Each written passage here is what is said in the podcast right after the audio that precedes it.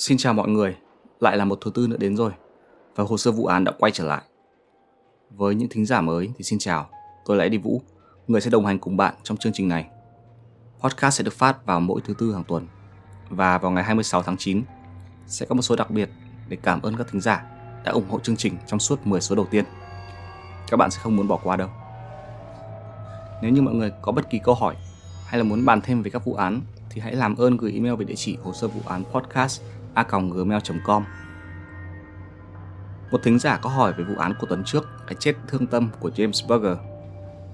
Và nếu như các bạn chưa nghe thì hãy dừng podcast, quay lại tập tuần trước, lắng nghe và sau đó thì quay lại đây.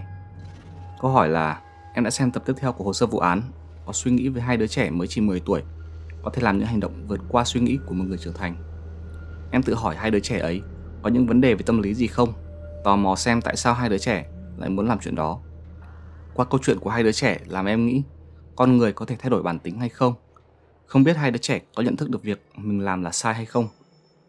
Theo anh, anh nghĩ sao về vấn đề này? Theo tôi thì con người có thể thay đổi một phần của bản tính. À, tuy nhiên thì phần đó là phần gì thì còn phải xem xét. Câu hỏi thứ hai là khi gây án hai đứa trẻ có biết đó là đúng hay sai hay không? Câu trả lời là có vì khi bị hỏi cung thì cảnh sát đã hỏi hai câu hỏi. Câu hỏi thứ nhất là bắt cóc James Parker là đúng hay sai và câu hỏi thứ hai là giết người là đúng hay sai. Với cả hai câu hỏi này thì hai kẻ gây án đều đã trả lời là sai.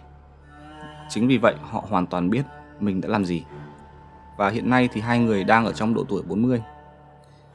Một điều cần chú ý nữa, đó chính là hai người này không hề có vấn đề về tâm lý. Nên suy nghĩ bắt cóc và giết người chỉ là một suy nghĩ ác độc thoáng qua và một vài bạn có yêu cầu làm một vụ án ở Việt Nam. Tuy nhiên thì các vụ án ở Việt Nam, trừ những vụ án thật lớn thì rất khó có thể tìm hiểu được tiểu sử của những nhân vật xuất hiện trong câu chuyện. Tuy nhiên thì mọi người đã có yêu cầu thì tôi cũng sẵn sàng làm. Ngày hôm nay chúng ta sẽ nhìn vào vụ án vô cùng man rợn của một kẻ bạo hành gia đình dẫn tới cái chết của vợ mình, vụ án của Phan Tấn Ngọc. Phan Tấn Ngọc sinh năm 1970 và vợ là Phạm Thị Lan, sống ở Đức Huệ, Long An, khá hạnh phúc, gia đình có điều kiện. Anh Ngọc và chị Lan là bạn từ hồi đi học và đến năm 91 thì hai người đã tổ chức đám cưới. Anh Ngọc và chị Lan có ba người con, hai trai một gái.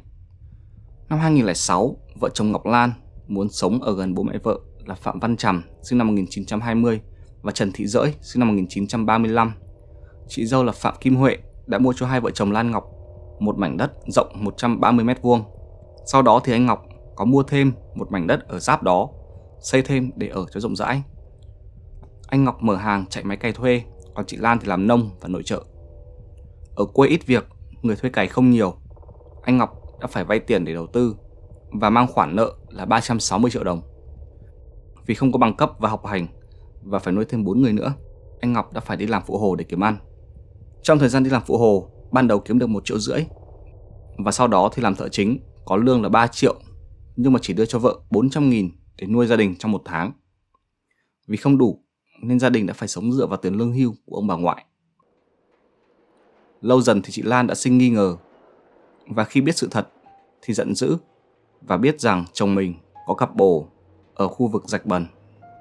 Anh Ngọc và chị Lan xảy ra ba lần cãi vã rất to. Lần thứ nhất là khi chị Lan cùng bạn đến nhà của bố nhí của Ngọc để đánh ghen. Anh Ngọc lao ra đuổi đánh thậm tệ.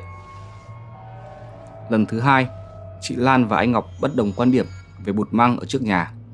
Có người hỏi mua thì anh Ngọc đã không đồng ý.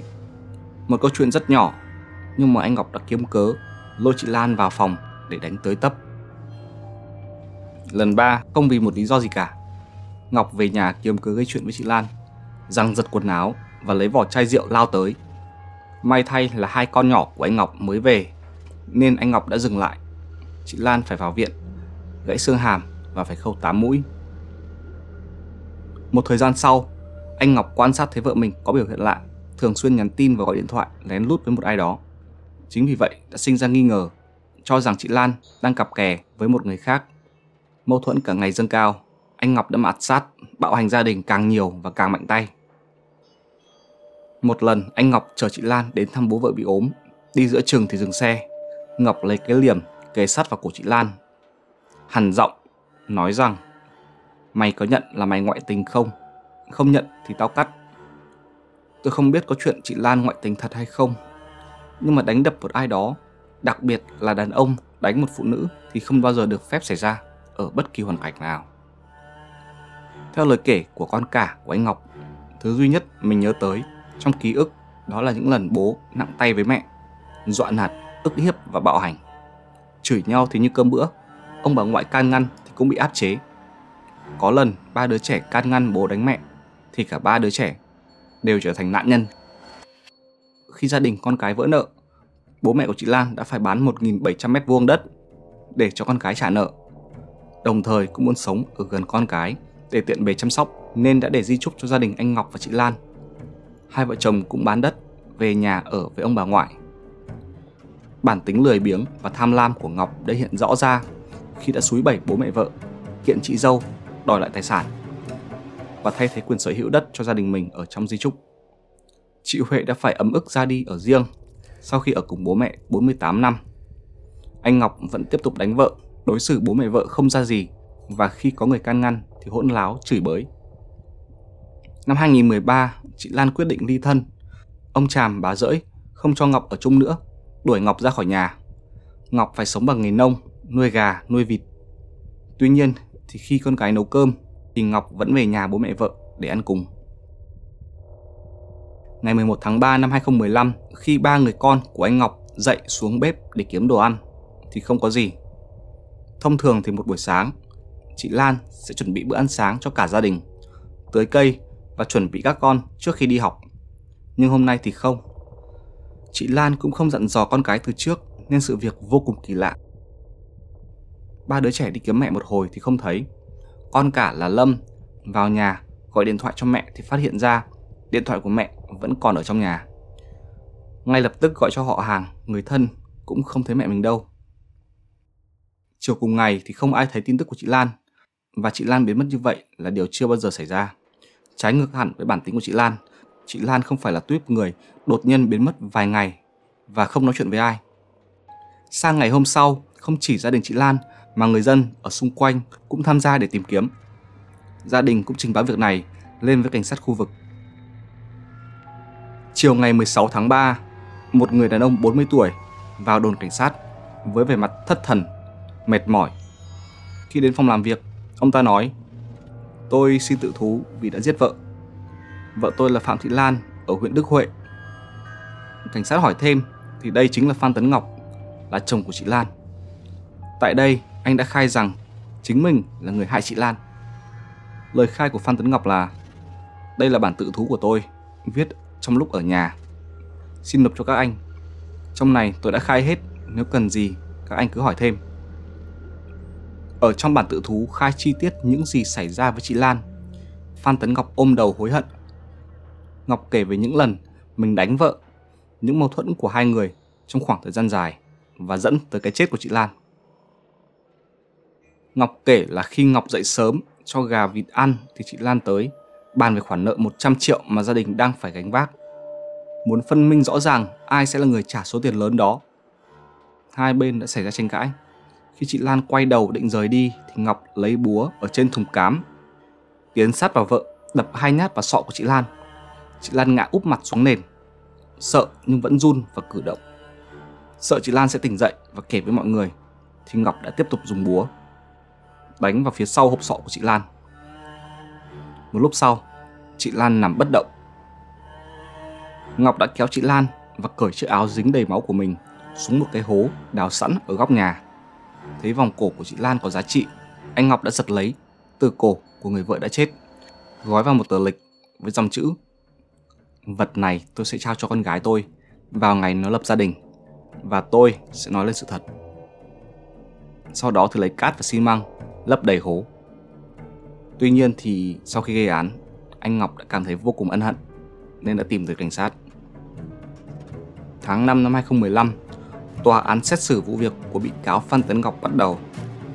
Trong phiên tòa thì ba người con đã tha thiết xin được giảm án cho bố của mình. Hội đồng xét xử đã xem xét sự thành khẩn của Phan Tấn Ngọc kèm với việc gia đình anh Ngọc đã có công với cách mạng và đồng thời không muốn cả ba người con vừa mất mẹ và vừa mất cả cha nên Phan Tấn Ngọc đã nhận bản án là tù trung thân. Bản án đã khiến bà Dỡi, mẹ của chị Lan, thấy không hợp lý, đề nghị tăng thành bản án tử hình. Nhưng hội đồng xét xử không đồng ý vì nguyện vọng cho anh Ngọc được sống là từ phía của ba người con của anh Ngọc. Kết luận của tòa án giữ nguyên và hiện nay thì Phan Tấn Ngọc đang thụ án tù trung thân. Một vài suy nghĩ của tôi đó là bạo hành gia đình là chuyện không bao giờ được phép xảy ra. Nếu như bất kỳ một ai đó đang ở trong một mối quan hệ bị đánh, bị bạo hành thì tôi hy vọng hãy chia sẻ câu chuyện của mình với một ai thân cận để ngăn cản hành động đó ngay lập tức. Tôi không biết yêu là gì vì tôi cũng chưa bao giờ có người yêu. Tôi cũng không biết thế nào là yêu vì mới có 23 tuổi thôi. Nhưng mà tôi biết rằng việc đánh một ai đó là việc hoàn toàn sai, đặc biệt là đàn ông đánh phụ nữ. Và bây giờ đến phần kết của chương trình. Để nhắc lại cho mọi người nhớ thì ngày 26 tháng 9 sẽ có một số đặc biệt của hồ sơ vụ án, kỷ niệm 10 số đầu tiên của chương trình. Nếu như mọi người có bất kỳ câu hỏi hay là muốn bàn thêm về các vụ án thì làm ơn hãy gửi email về địa chỉ hồ sơ vụ án podcast gmail.com Cảm ơn mọi người đã lắng nghe. Tôi là Eddie Vũ. Đây là hồ sơ vụ án. Xin chào và hẹn gặp lại.